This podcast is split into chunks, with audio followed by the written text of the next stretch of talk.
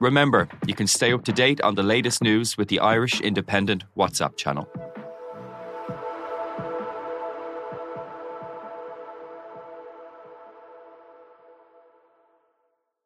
This week on Crime World. There was a Republican police from 1920. I mean, the IRA was effectively trying to run an underground government.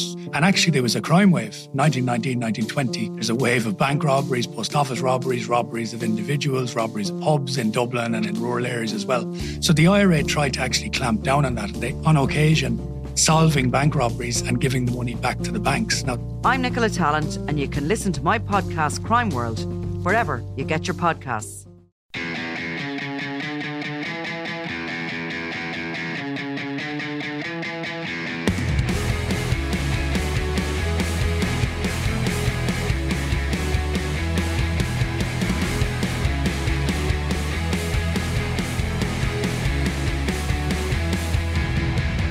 Hello and welcome to the Throw In Independent.ie's GAA podcast. I'm Will Slattery and we have another action packed show lined up for you today. In just a moment, we'll talk to Alan Brogan about the weekend's action as well as Dublin's upcoming quarter final against Monaghan. And a little later, we'll discuss Kerry's comfortable win over Galway with Tomás Ó Sé. But first, I'm joined in studio by Rory O'Connor of Rory Stories, Conor McKeown of the Herald, and David Brady, former Mayo midfielder. And we'll start with David, uh, as we do every week when you come in, kind of checking your vital signs, checking your frame of mind after what was another outrageously dramatic Mayo game. It's Menzies, and I, I'm. I woke up this morning and I said to myself, "How am I going to feel?" Because it, it really is in your own. It's it's it's in my own hands. And again, I can say I'm tired. I'm fatigued. Um, but it, you're going. You know what? It's it's just another Monday, and uh, Mayo again go from the complete opposite to what they were last week, and uh, they give everyone a, a, journey and an experience, and, and Roscommon combined that yesterday to give us what I would call, you know what, I, I, I won't use the word fantastic game. High on drama, but low on quality. It was it was it was as low as you get. And if any other of the teams that played over the weekend come up against either of them two teams, they'd have they'd have knocked them out without a doubt. And uh, very low on quality, high in drama, intensity, storylines, goals, excitement, everything else. But it, it, it, let's, let's if we're going to pull it, if we're going to pull it back, it was very poor quality, high turnovers, unforced errors, some erratic shooting, uh, missed opportunities. Because for me, the opportunity, Roscommon had them there, and they had them further taken, and especially coming into the the half time break, about ten minutes before half time, they shot three or four wides that were deplorable, and it took it zapped a lot of confidence from Roscommon, and it gave me all the opportunity to come back. Nine point turnaround the first half. Yeah, it was weird because some of the key men like Cillian O'Connor and Aidan O'Shea, who had been so good in the qualifier run, just didn't fire at all pretty much yesterday. Like Cillian kicked a lot of uncharacteristic wides from pretty close range. Yeah, no team deserved to win that game yesterday. Um, that's that's the reality of it. If you're trying to go on and look at this morning, who, who who can you pick out that played actually extremely well or particularly well?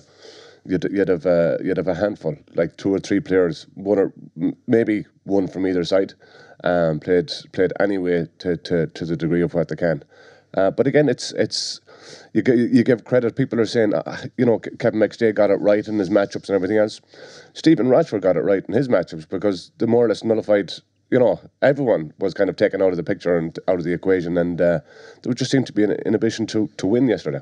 Yeah, Conor, do you think it was a fatigue issue for Mayo why their performance was so poor because they have had some very taxing games over the last few weeks, or, what do you think maybe that they were certainly off the pitch they'd even played to this year? Yeah, I don't know was it the start that really really caught them and they realised that like Mayo or gassed like they played to a level where they were just good enough to beat Derry extra time. They played to the level where they're just about good enough to beat Cork uh, played to a level where they just got a draw out of Roscommon. But I still wouldn't count them out of, you know, having a, a really good cut off Kerry and or du- Dublin if that was to come around because they have the big game players. But for some reason yesterday they couldn't really coax. Them. Like besides Lee Keegan, I agree with David. I don't think there was very many Mayo players that you could say were in were in their best form. But you know, after that period when they went down, they were eight points down or whatever, whatever it was. Defensively, like it wasn't that you could pick out three or four players that were winning their battles, but eh, like Roscommon's play in the final third was really, really poor. And every time they kind of came up to the fifty-yard line, every time they came up to the forty-five,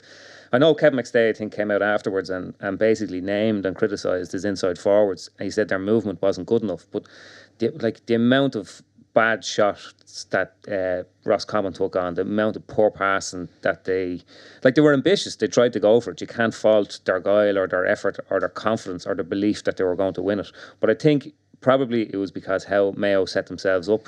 Um, I think it, it was you know the experience of the players that they have. But I don't know. Is it? We were just talking about this, but I don't know. Is it the? Is it the? You know, is it their athleticism, or is it the miles on the clock rather than what's going on between their ears at the moment? Because like this qualifier run, it has to consume all your thought space as a team and as a group of footballers. You know, like they're playing every single week. They're being taken to the pin of their collar. They have just enough time to get a bit of recovery in before they start going again.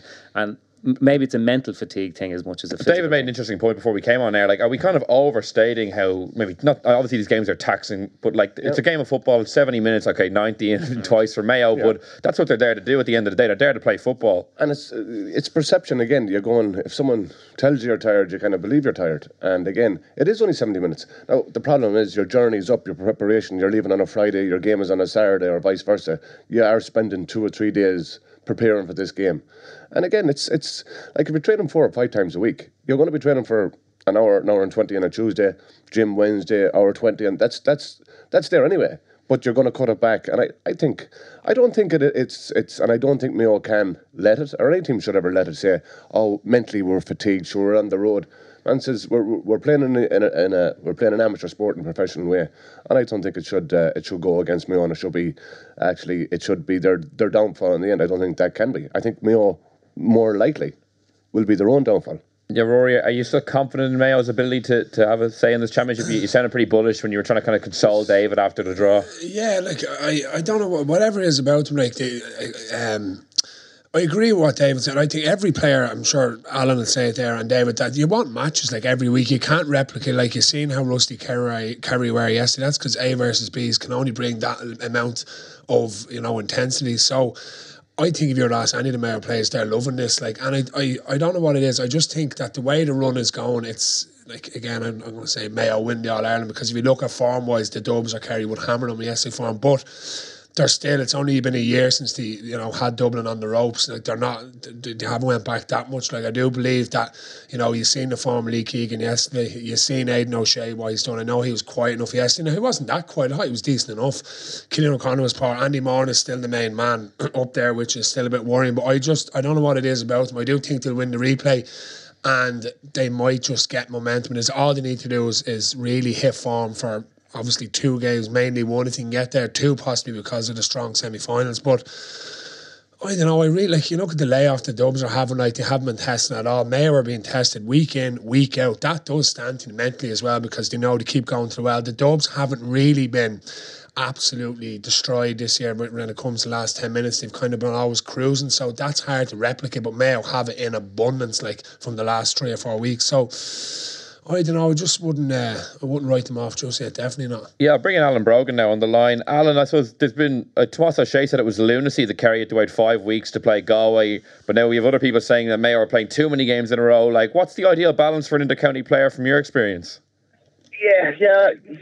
Like I think the run Mayo on at the moment, there probably is a bit of fatigue setting in, and and and David said there, it probably it probably is a mental thing. But I think as a footballer, I certainly prefer to be in Mayo shoes, playing every week, and and you would hope that that Mayo are learning a lot of lessons along the way. It was interesting. I was at a wedding yesterday down in Mayo actually, and I watched the match with with with with with, with a hundred Mayo supporters, and just looking around the room with with 10 minutes left and the look of frustration on their faces. I, I just think they're a bit exasperated at the moment about how, how things are going. I was even thinking myself, I'll just go and win this match. Just and, and they just couldn't seem to manage to get it across the line. Like I thought they, they looked sharper than Roscommon. I thought they were the better side. I think they will they will win the replay, but just just not sure about the, about the unity that's there at the moment. Like I'm looking at the Roscommon guys coming off, and Liam McHale's there patting the subs off the field. Then I come to Kevin McStay. He's giving him another pat going off. And there seemed to be a great unity about Roscommon and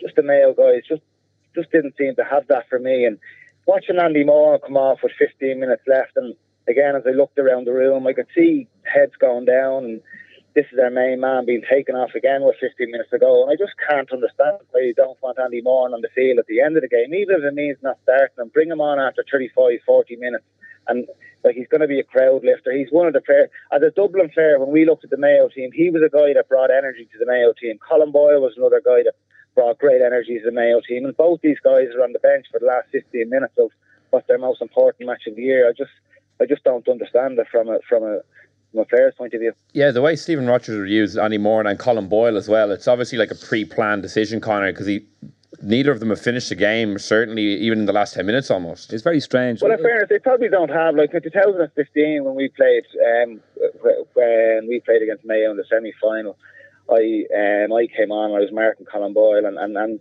at 55, 60 minutes, I knew he was under pressure. He is, like, he is pushing on a little bit, and 70 minutes at that pace is, is hard to sustain, especially the way he plays football. So, but like as a as a Roscommon footballer, I'd be I'd be so happy seeing a fellow like him going off with 15 minutes left, and then you see Andy Moran going off. So if I was Stephen Rochford, I'd be I'd be looking at bringing those guys off the bench because they're the guys with the energy that are going to push Mayo across the line. Yeah, the, the thing about the, the subs is like if you look at the teams that are left in it, even Monaghan at the weekend, who haven't been renowned recently for having uh, a huge amount of depth in their squad, they brought on Jack McCarron and they brought on um, Conor McCarthy. Conor McCarthy, and they added a huge amount of zip. Dublin are in the city now. We know Dublin are, uh, you know, have a huge depth of, of talent, but Dublin could be in a situation next week when they play Monaghan where they could bring in Paul Flynn, Michael Darragh Macauley, Kevin McManaman, and Bernard Brogan. Um, and even like Kerry now have really cultivated an excellent bench. Stephen O'Brien adds a huge amount to them. Darran O'Sullivan changes the point of attack the same way Kevin McManaman does for Dublin. They can bring on Brian Sheehan to make sure that there's no frees missed from within 55 metres. Barry. John Keane is a great sub Barry John. Keane's He brilliant yeah, like, I mean, Barry. John Keane, not dash two, should nearly be as like he's always good for two points when he comes on. But the point about Mayo is just that they're finishing with a weaker team than the one that they started with, and these matches are all being won down the final stretch of a game. But just on the Andy Moran thing, David might know here, but I- was looking at the sort of balls, and because the sort of ball you always see Andy Moran win, they ping these little balls out, a little bouncy ball into the corner, and he's to run out and he's to forage, and he has his back to goal, and his man is in his way, and he has to try and beat his man once or twice. The opposition resets defence, and the play is laborious, and he spends a huge amount of energy winning these balls. If you look at the way Kerry attacked at the weekends. They play with great wit. They come up the flanks and they ping little balls at the D right in front of the goal. And they have either a high ball into Donaghy or O'Donoghue or Geaney breaking very hard at that. And from there, you know, the goal is opened up for them. You know, they can go either side with runners. But uh, like the, the, the, the Mayo movement and particularly the balls into less so Cillian O'Connor, but absolutely always Andy Moran. Like it doesn't seem to do him any favors because you know, fair play to him, he wins it and he forages it, but he's he, he's left in a situation where he's to lay it off to somebody who's not a good as good a finisher as he is, and, and and it just seems to be maybe not the best use of you know the talents that he has. Yeah, you know what? And again, the talent that you have is what the Mayo management, I think, should be making the most of. And I think ideally yesterday, and if you look at the conditions, you kind of say to yourself, right, um, Aidan is not having a great game, but he's he's he's capable of, of creating a lot of damage inside. You go, Aidan, right, it's bypassing you around the centre, put him in. But if you had the likes of Andy coming off him, instead of, as you said, Andy spends most of his time on the left hand sideline or the right hand sideline, on his arse, getting the ball into his chest, coming up, men around him, recycling it. Anytime Andy gets it in around the, the D, you, you're, uh, you're 100% assured he's going to do damage. Uh, I do not agree with him being taken off because if his name was if if his name wasn't Andy Moran, like your birth cert doesn't give you an automatic, you know, uh, ticket for- Yeah, Like he didn't look tired. Like I'm sure he, he you know, he owns his own we're fitness not. Yeah, company. and He's we're not flying finished. fit. but Like it's if, not. if you yeah. want your most, if we had it, if we had Andy Moran coming on, and it's not about dropping someone, it's about using his expertise to to uh, to the to the benefit of the team. If you had Andy coming on with 20 minutes to go in the Connacht semi final against the Galway team, that was you know that the game was in the balance. Um, one thing, it, it, it's it's you You'd know, rather he come off the bench and start. Well, I, I want I want someone that would make an impact. Give me like young Conor Loftus comes on from. I I, But I it's important that they need him from the start. That's why it's so. no, you don't. You don't need anyone from the start. The game is always won when the final whistle is blown. And again, there's 70 minutes, and we've seen the ebb and flow of a game yesterday. Um, the highs and lows, and Mayo going down seven points. The week before that, they were up seven points. But you need. We we, we are we are we had two or three or four opportunities to, to, to win the game as well yesterday, um, and it didn't happen. But we have not. We have not. And I I'd say Alan Alan said it there about the the the, the there's there's a closeness about Roscommon. Uh, I don't know if I was a forward sub forward on the Mayo setup right now, I'd be considering, you know what, am I just wasting my time here? Because the only forward that comes on is Conor Loftus. Now, either the rest of them aren't good enough or we haven't got forwards because you have Tony Vaughan coming on in and around the middle. You have uh, Stephen Coen coming in for Jeremy O'Connor. He's, Stephen is an out and out back. Uh, Stephen Drake coming on, who's an out and out back, kind of a, a, a half forward defender. We're bringing on defensive people that are good players, but the, the, we, we need scorers. We need someone to kill off the game. And I was sitting down yesterday and just more or less five yards from the end line at the hill in the Hogan stand lower. And we consistently, consistently played.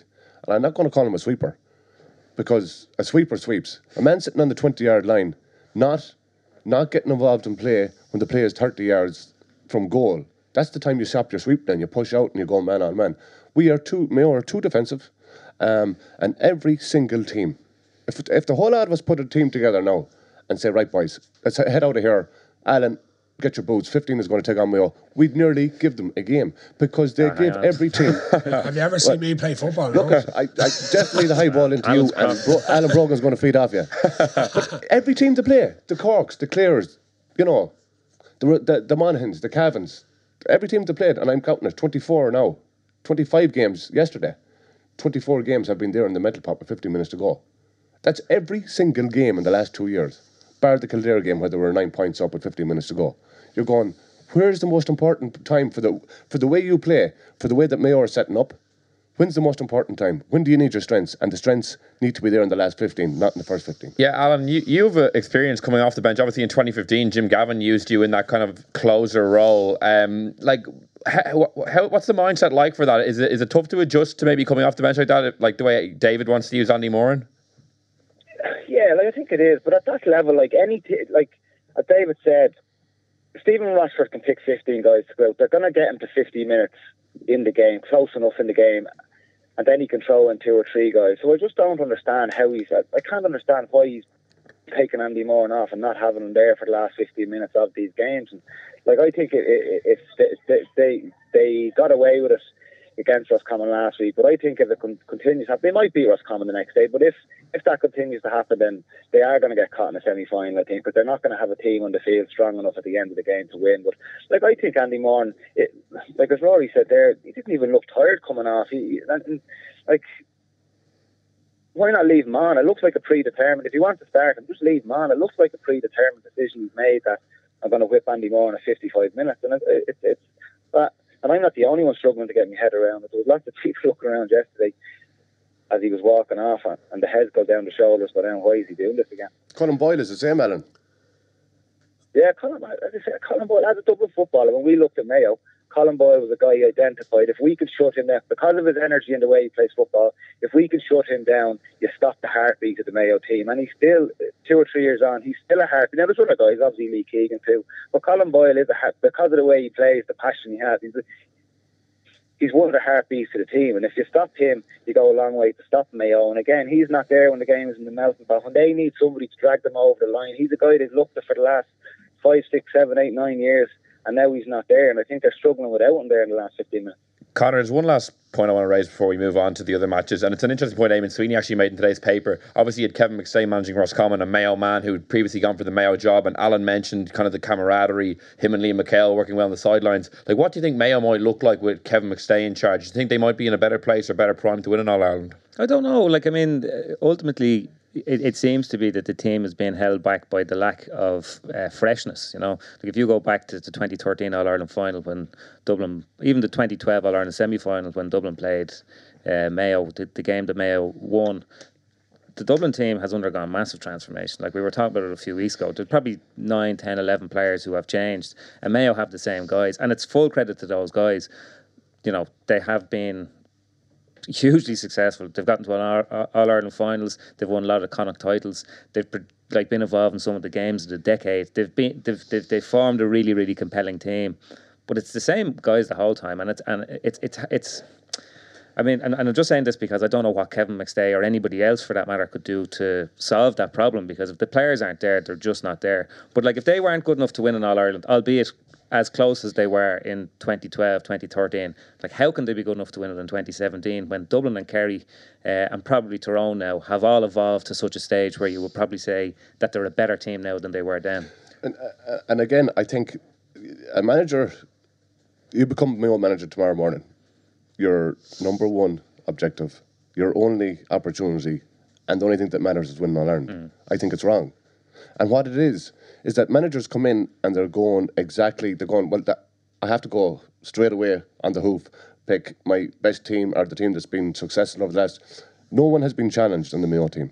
No one has been actually saying, you know what, um, you're, you're not guaranteed your place. Now, to have the guys uh, competing for your places, you have to introduce them. And we're introducing guys like Evan Regan, uh, like uh, Conor Loftus. Now, they're the only two forwards of uh, uh, really that played in the National League. This podcast will last longer than them two forwards played in the entire National League. And you're going, these are the guys you want coming in and making a difference with a bit of confidence. They're going into a championship structure or a championship format with no confidence because they didn't get the, the, the, the, minutes behind them in the National League.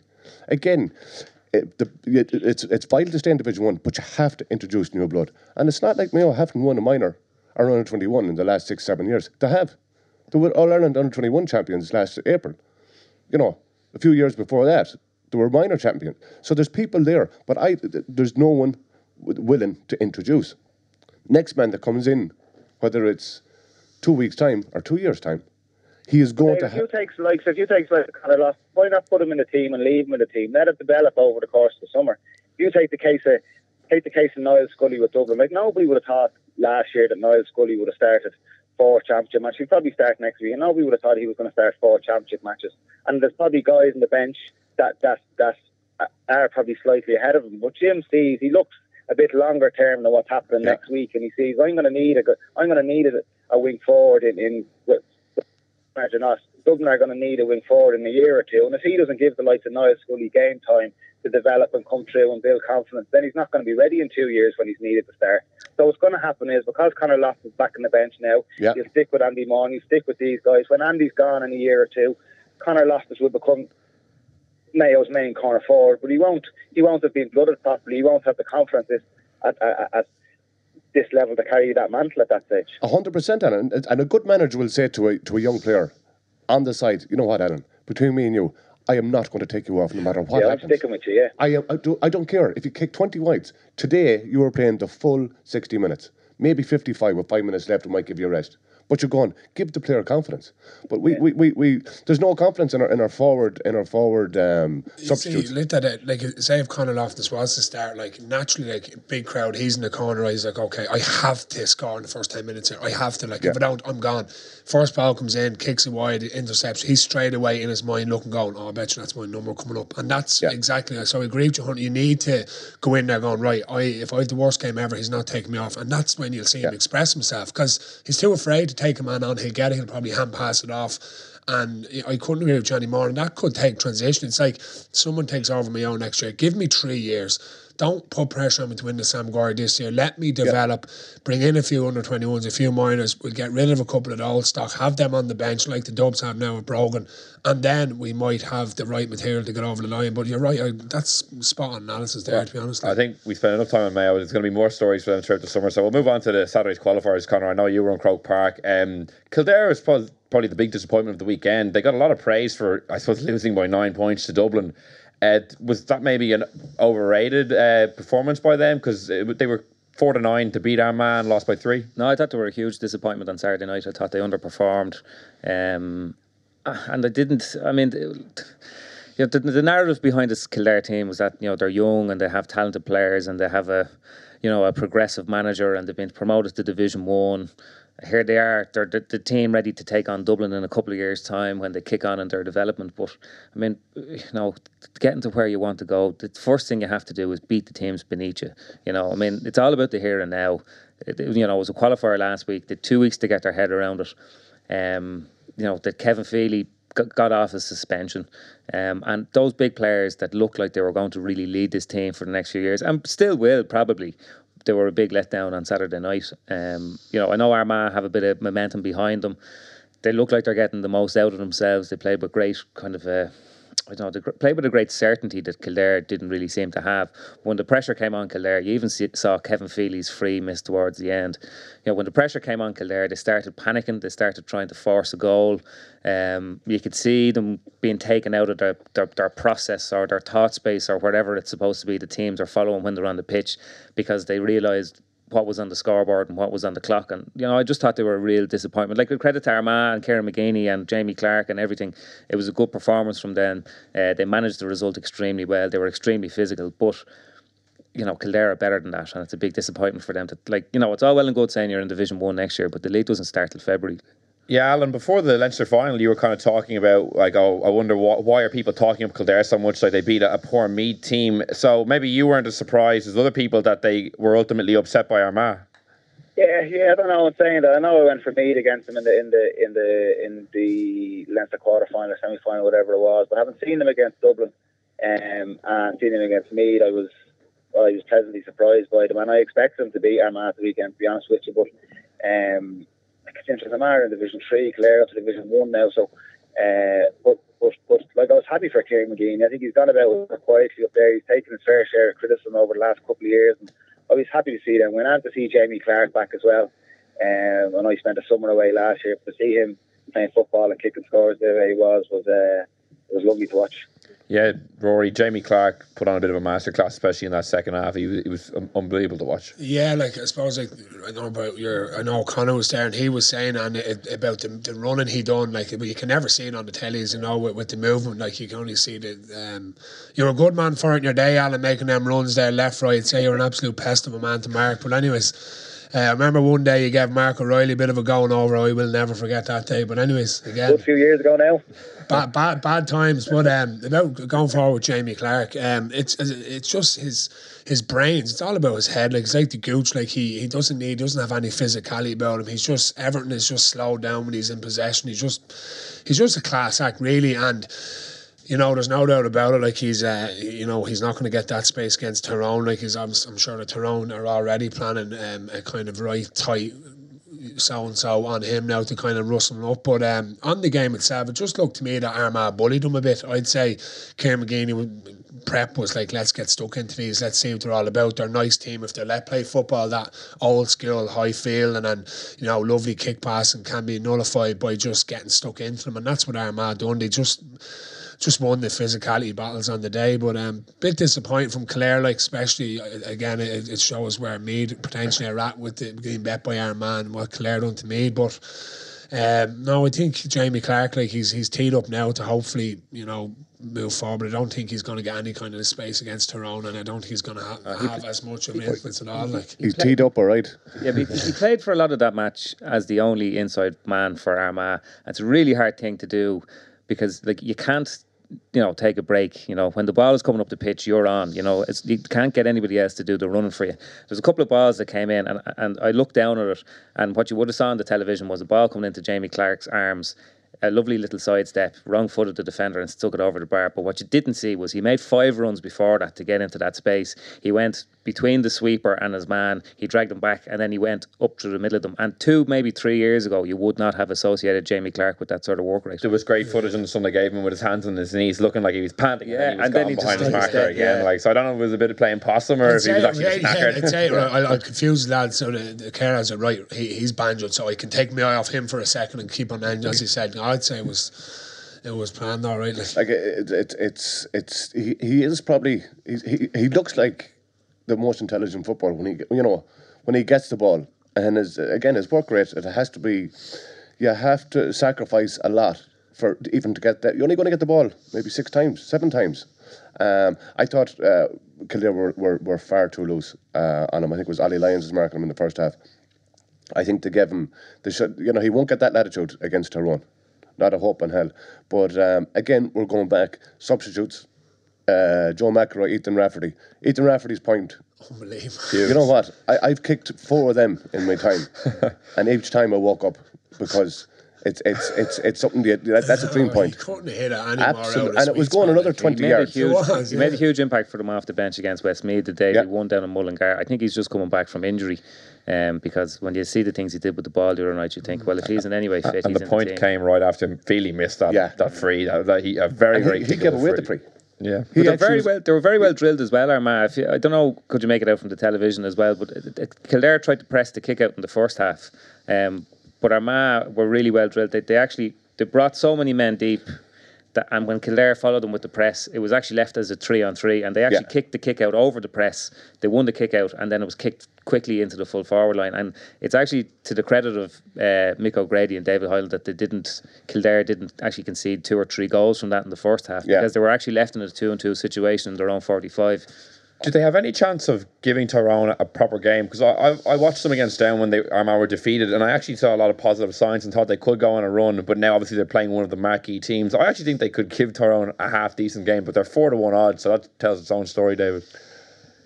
Yeah, I- I'm going. If you look at the quality in the the Ulster Championship, I, I, I don't think Tyrone are in the top three. I honestly don't, um, and I, I think they can they can seriously give them um, a challenge. Uh, it's it's again Tyrone the, the win over Donegal is probably put into reflection now um, that it wasn't as you know wasn't as good as you'd, you'd, you'd make out. The win against Down in the in the uh, Ulster final.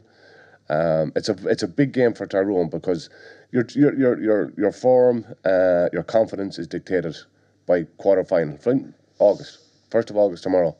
Now is now is now is when we're going to see the real the real quality come to the top, and I think Armagh have a have a, a an excellent opportunity. Um, there, there was there was again when teams are successful and going through the back door, there was a unity about Armagh um, and and a purpose, and you could see them afterwards. They were they were like they were they were really embracing each other and embracing the win, and I think they can they can challenge Tyrone. And again, McGeaney knows you know Ulster football, Tyrone football inside out, and Mickey Harte vice versa. But I think that's going to be a cracker. All bets are off usually. Like when Yeah. when, when Ulster teams play each other in Croke Park, like they, they you know they play by a different a different set of rules. But You the last time they played each other in Croke Park, I think it was a couple of sending offs in 2005 Yeah. or maybe. Oh, it will be, and it'd be it'd be obviously it'd be important who who who refs that game because you look at It's David Gough. Oh, is it Yeah. okay? Well, look at say McQuillan yesterday. and, Like I know again the black card we talked about enough, but there was two blatant black cards. I was delighted not to see them because he just it was a slip. Like Croke Park is a disaster when it's wet, slipping and sliding. So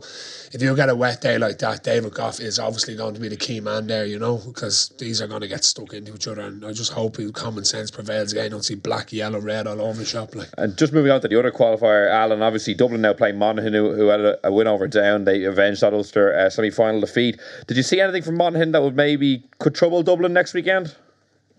I'm not so sure. I think um, Dublin have played in the championship over the last couple of years. Played him a couple of times in the league. They good game the league this year actually. But um, yeah, like you know what you're going to get from Monaghan. It, it, it, it, it's going to be intense. They're a hard and champion te- championship team at this stage. But I think Dublin are that bit further down the road, and I wouldn't I wouldn't expect Dublin to be losing that game. Look, hopefully Dublin get a get a good battle going into it in All Ireland semi final, probably against Tyrone. I'd rate I'd probably rate Tyrone a little bit higher than David does there, and I think um, a lot will be riding on on Jamie Clarke in that game, and I, I don't think he'll get anywhere near the space he got yesterday against Ara Saturday against Kildare. I think Tyrone will have the know-how and the uh, um, and the men to be able to shut him down a lot better than he was on Saturday. But I I look I expect them to come through to come through that one against Monaghan, but hopefully we. We do get a good test going into a semi final. Yeah, Conor, what did you make of Monaghan's display? The first half, they were pretty poor. Down probably should have been further ahead. They had a couple of goal chances. And as you mentioned, they brought on Conor McCarthy and Jack McCarron, but you probably don't have the luxury of keeping them in reserve when you're playing Dublin. Ah, well, I pr- think they probably will from from from the you know the point of view that they have to keep it tight against Dublin. They'll probably just play with Conor McManus up front on his own. McManus's display the last uh, on Saturday was very interesting. He like it, I think it was 52 minutes before one of the Monaghan starting forwards scored from play.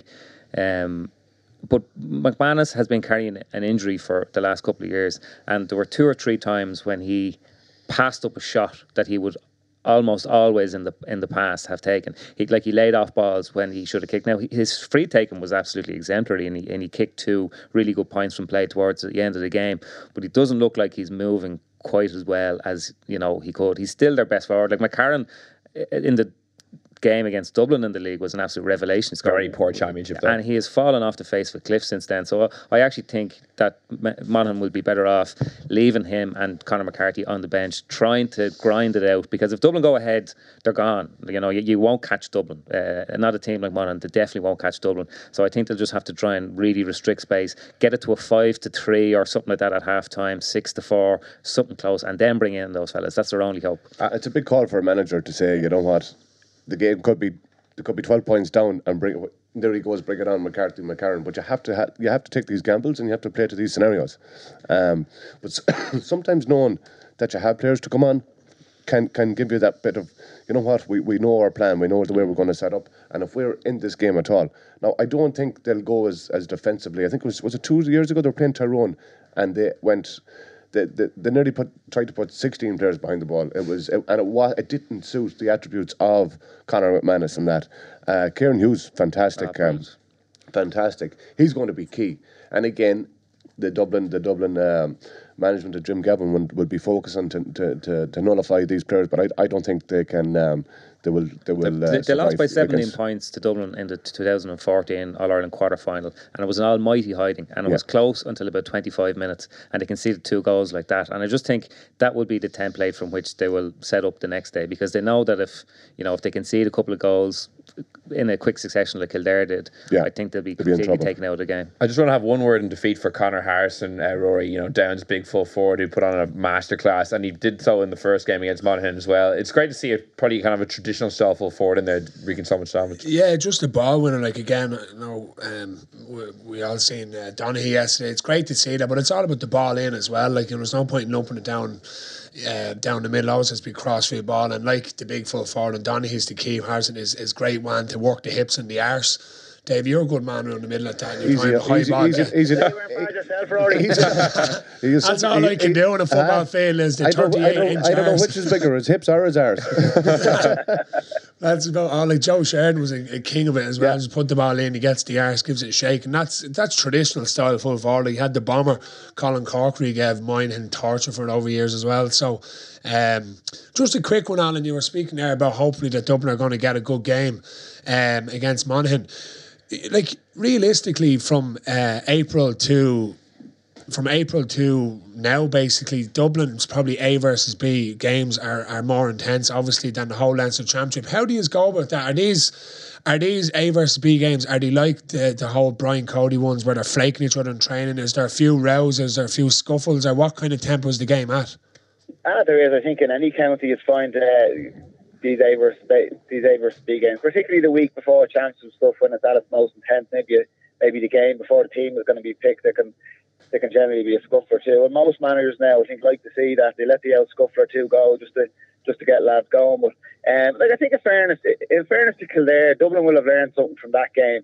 Um, um, I thought Kildare put it up to Dublin for long periods of that game. So and, and like there still is question marks over over the Dublin full back line. Like like Kildare did get through a few times. So I think Monaghan need to look to exploit that. They need to look to have a go at it. I think if they try and sit back and soak up all the pressure, maybe like they did in 2014, they will get like remember Dermot got a goal and Dublin got a goal shortly after that again, and the game was over in the space of space of a couple of minutes. So I think it is important Monaghan come out and try and have a go. Was look at the fine balance you need to protect at the back, but I think there is question marks over Dublin there, and if if, if I think if Monaghan are brave enough to have a go, particularly with the likes of Kieran Hughes and these guys, like he's a he's as good a player as, as is in any county now, and if if they can get the likes of him on the ball, and if he's operating a full tilt, then then he could have a real cut off the Dubs, yeah. question question for you, Alan. And look, we've talked about Andy Moran and maybe the benefit of him coming on. Look, I suppose it is it is a a personal question for you, but I, I thought the form of Bernard the last day um, was absolutely phenomenal. Now, again, I don't think you ever sat on the bench and felt you were you were you were a substitute. I think if you're on the bench, you feel that you need to be starting. And uh, Yeah, absolutely. yeah, I, I think um, you know again He should start. without a doubt. Like the form he's in, it's it's and it's it's it's. I think you're you're you're not using the full energy and potential, not potential, but the full energy he can give you for a long period of time in the game because it's it's um. You know, and again, competition is healthy in a squad. You can't just continually come on and score two, three, four points and back on the bench two, three, four. Uh, You have to be rewarded with performance. I think Yeah, you do to be rewarded. And I think, like, I don't think he will start him now. I would, but I don't think he will. Um, like again, he's looking at the likes of Con now, and he's he's he's seen these guys. Well, I need to prepare for after Bernard broken, and he knows he has Bernard as a very valuable tool coming off the bench now.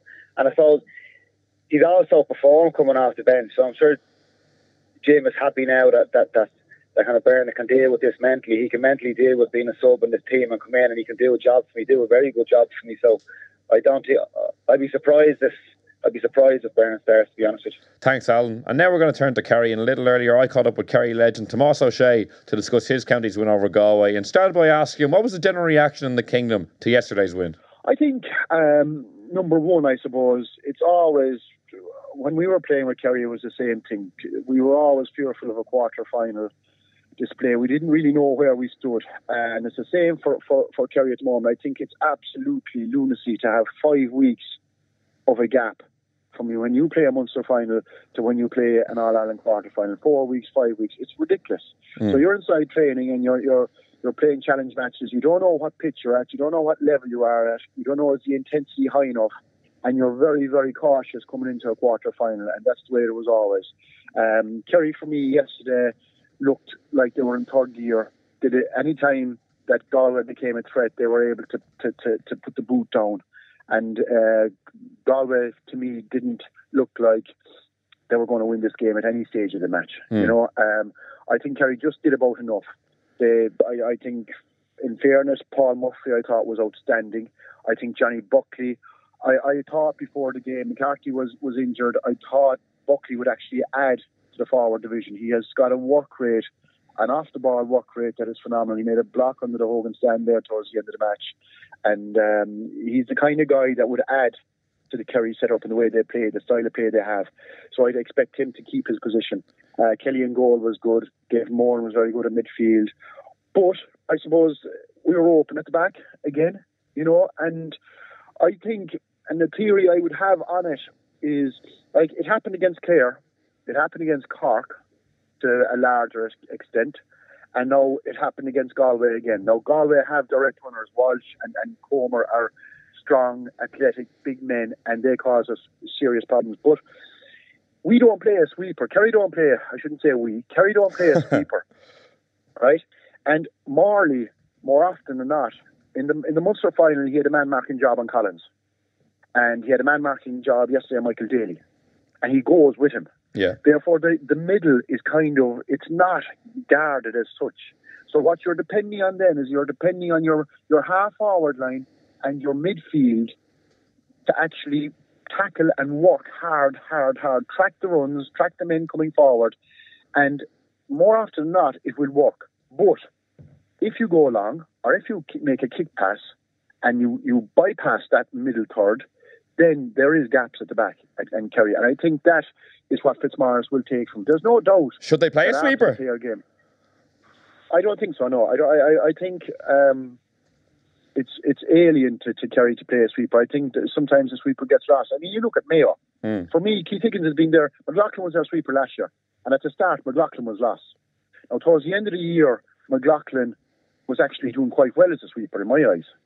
Um, Higgins is, is, kind of lying. I thought Higgins was okay yesterday. Um, to be fair, I, I, I think um, uh, Roscommon played uh, an unbelievable sweeper. Niall Kilroy was actually brilliant in that role, but I don't think it suits Kerry. I don't think I think Kerry have enough um, footballers outside, and they work hard enough. They have a very hard working half forward line. They have a hard working midfield.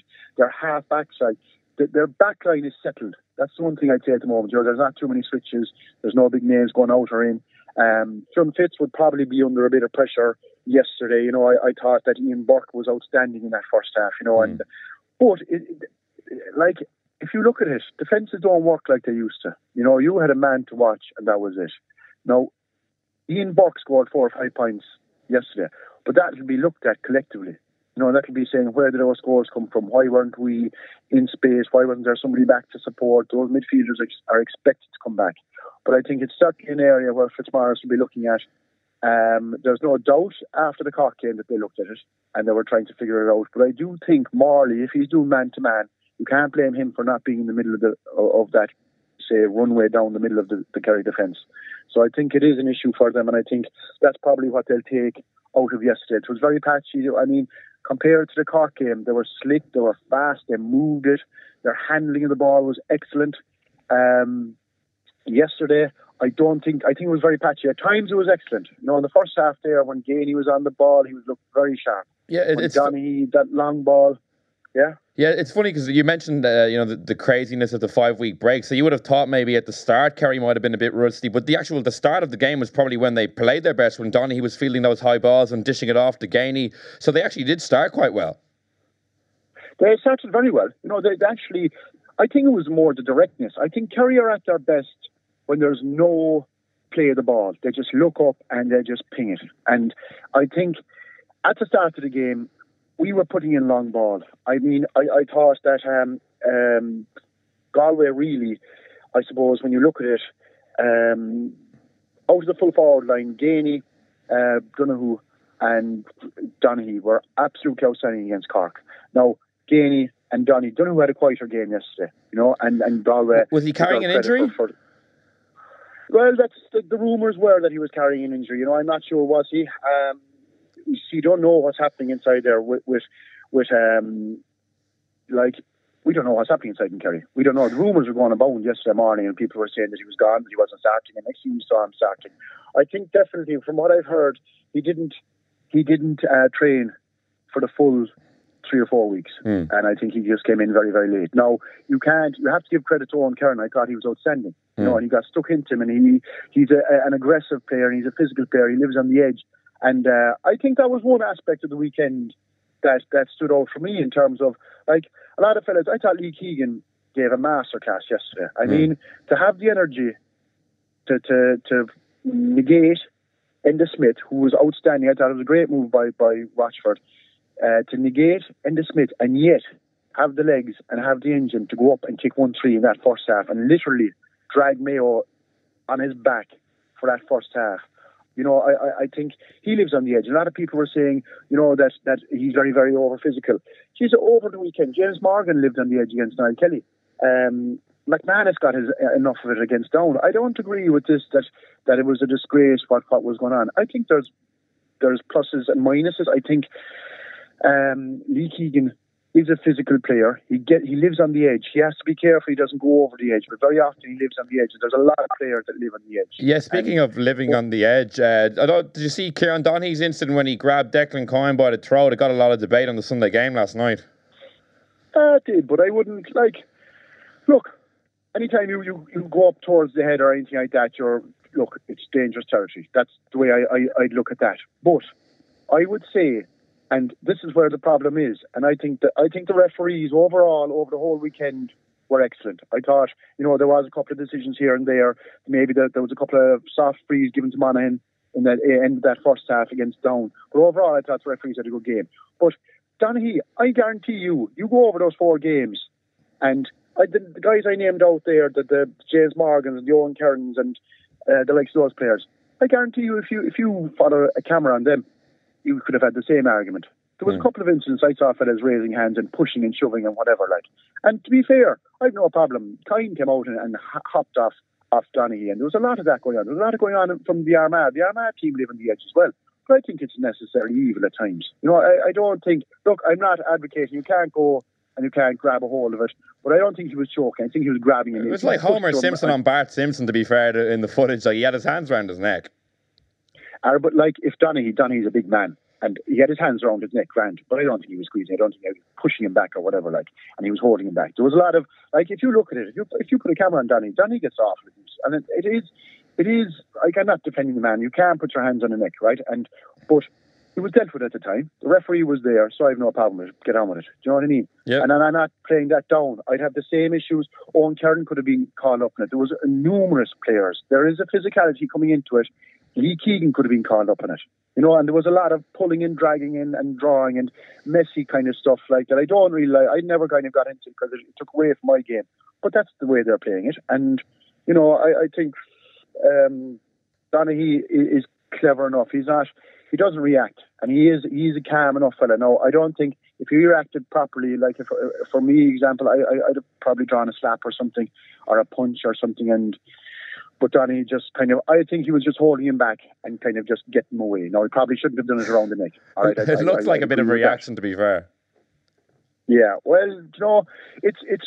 I think the ref was on the spot at the time. The side, uh, or the umpires were inside, and a lot of things. Look, there's a pile of things that are wrong inside in matches that that that happen and they're, they're, not dealt with. They're not. That's what I'm saying. Living on the edge or whatever it is, you go on the edge and you could be called up by another ref or, or a different umpire or whatever it is, but you're not. And that's you have to be careful. There's no doubt about it. Kieran's probably after drawing a bit of attention to himself now over that. But to be fair, out of that game, that game wasn't a dirty game at all at all. And yeah. they highlight this in the, in the Sunday game. I didn't think there was a need to highlight it, to be quite honest with you.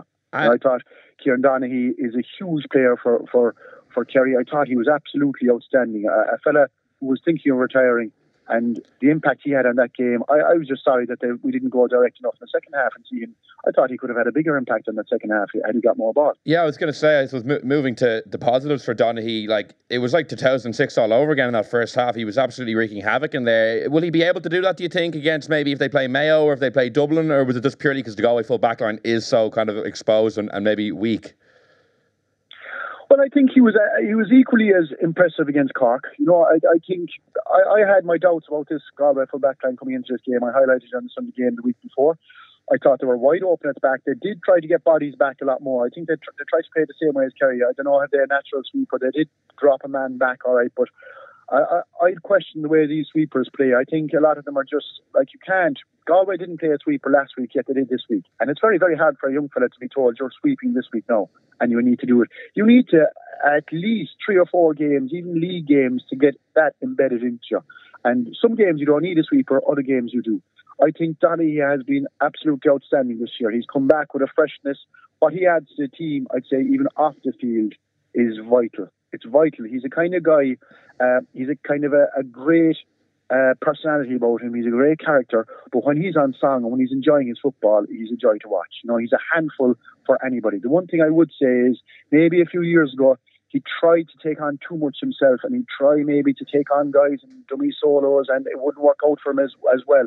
I think this year he's doing what he's doing is he's doing the simple things right. It's a it's a lesson to anybody playing any sort of football. If you're a halfback or a cornerback, you do your basics right. Donaghy's winning possession inside there. He's laying it off. He's not trying to be too ambitious. He's not trying to take on kicks that he shouldn't. And he's doing the simple things right. He's bringing a lot of players into the game, and that's what he does best. And I think as long as he keeps at that, he's a huge, huge threat for any team. And I, I include the Dubs in that. You know, I, I think the more direct Kerry are, the more they use Donaghy. And not only have you Donaghy, Paul Geaney's a big man inside there. You know, we saw against Donegal in 2014, he's well able to win his high ball inside there and take on whoever. And Donoghue, I, th- I think yesterday's game will bring Donoghue on. You know, I think Kerry need the three of them going well. And they need their, their middle eight working hard like they did. Um, I think I think Kerry are in a good place. You know, I, I think they'll settle down now. They'll look at the replay next weekend, Roscommon and Mayo. It'll be hard to call who's going to come out of that. But Kerry are in a good place at the moment. Yes, they have work to do, and that's the most important thing. You'd hate, I would have hated as a player going up to Croke Park in a quarter final and absolutely obliterating the opposition and everybody talking you up. It's not a good place to be, in my mind. You need to have some question marks, and this Kerry team still have question marks over them, and I think it's a healthy place to be. Well, Tomas, thanks very much. I really appreciate you giving us a few minutes of your time. No problem at all. Well, David, were you impressed with Kerry's win over Galway? I know they were poor, but uh, there, were some strong moments. Kieran Donaghy, Paul Geaney linked very well up front. Yeah, look at it's it's as as Tomas was saying there. It's it's standard, and they're not going to uh, create too many headlines by the performances. Now, thought Kieran Donaghy was excellent. Um, I remember coming on on him ten years ago, uh, and I'm full forward. And he's, I suppose, the way he's kept himself and the way he links, he's, he's probably he's one of the most unselfish players you, you could get. Um, but again, there there was a there was a time and a place and an opportunity, and it comes during a lot of matches for a lot of teams, no matter who's playing.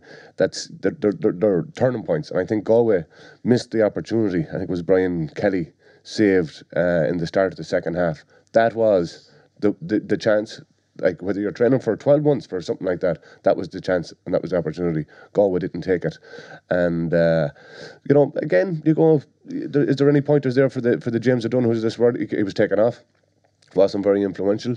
Um, I suppose again we're going back, and this is this is a very common trait in today's football and today's podcast is the bench. You have the likes of Anthony Maher coming on, uh, Barry John Keane, the likes of him coming on, uh, O'Sullivan coming on. You're going, they have they have they have strength and they have depth. Yeah, Conor, what did you make of the performance? Kerry looked probably the best place to challenge Dublin. Do you expect them to progress to the All Ireland final? Ah, definitely, yeah. They're definitely the strongest team on that side of the draw. Uh, just on Donaghy, I know like there's a lot of praise going around from this morning, but like I remember sitting in Croke Park after the 2015 final and, and thinking, but that's the end of Kieran Donaghy. Like Rory O'Carroll had finished him. You know, he was the big man on the edge of the square, and if you put a big man in beside him who would break ball off him, he would just get narky and become less influential, and he wasn't able to move. And like his, But even that day though, he caught a throw ball, He fed did, Killian yeah, Young, yeah. and if Killian Young hadn't fumbled it in the slippery conditions, it would have been a But replay. unlike like you know over the weekend we saw Connor Harrison. You know, I mean the, the, the long ball into the full forward has become a thing again for whatever reason, whatever part of the tactical cycle we're in. Managers seem to be going for that again, but Donaghy is unique because, like, he's not just a fellow with great hands that can win it. He- like, he's already, and and I know a lot of this, the Kerry movement. It does look, it's so smooth. It almost looks from a playbook, but like he's nearly, he's nearly given the pass on his way down. You Yeah. know, I mean, you know, he knows where the players are coming from, and Peripheral. and we're just talk, we're talking about the you know Mayo movement and it being very one dimensional. You know, it can be that ball into Andy Moran into the corner or carrying the ball up the pitch and waiting for Lee Keegan to break through. But Kerry have everything, you know. I mean, you can give that low pop pass that either Geaney or O'Donoghue come in. Geaney's very good in the air, and then you know when everything else is being clogged up or the runners aren't coming quick enough, you can just go route one with Donaghy, and it gives them huge options. Like yeah, Rory, last word on Kerry. What impressed you most yesterday? Yeah, but definitely Donaghy there. And again, I I go back to the reference of his just his position is unbelievable. Like he's that, like he's six five. He's he's massive long arms. Like when, when the ball is in right, and Dave, you know this yourself, Mikey, and he gets that body in front, you can't, he can't even break on him. You, you, you say, I'm going to break this, and he's way ahead of you, and that's. And it's his, as you said, when he's coming down, it's the quick hands from the basketball, and he's just he is he's a serious weapon to have. Um, the, the Brian Kelly, the goalie, is very impressed with. Uh, made a couple of point blank saves. I don't know what it is about goalies, especially in the GAA. Whenever like they make a great save, they have to bollock out, bollock the full back line out. But Jesus Christ! But then if they let in the goal, they don't, they don't go out. Do you ever see a, a goalkeeper stand there, ball hits net, and then right, he's oh shite, go in and grab it. Every time they make a save, they have to bollock someone out, even though I think it's the equivalent of the hurling fist pump for the, it you know is. the defender that wins the free out. Club you know. level, they're nuts. Like they really, and you even looking if you ever make contact with them, they have this madness in their eyes, like and Yeah. they're just touched. Like, yeah. But anyways, that's uh, keeping us free in the GAA. But That is the perfect way to finish this week's podcast. I'd like to thank Rory, Conor, and Dave for joining us in the studio, and Alan Brogan and Tomás Ó Sé for speaking to us on the phone. That's it for the throw in this week. We'll be back next Tuesday to review all the weekend's action. Until then, you can subscribe on iTunes, SoundCloud, or get us on independent.ie. Thanks so much for listening this week, and until next week, goodbye.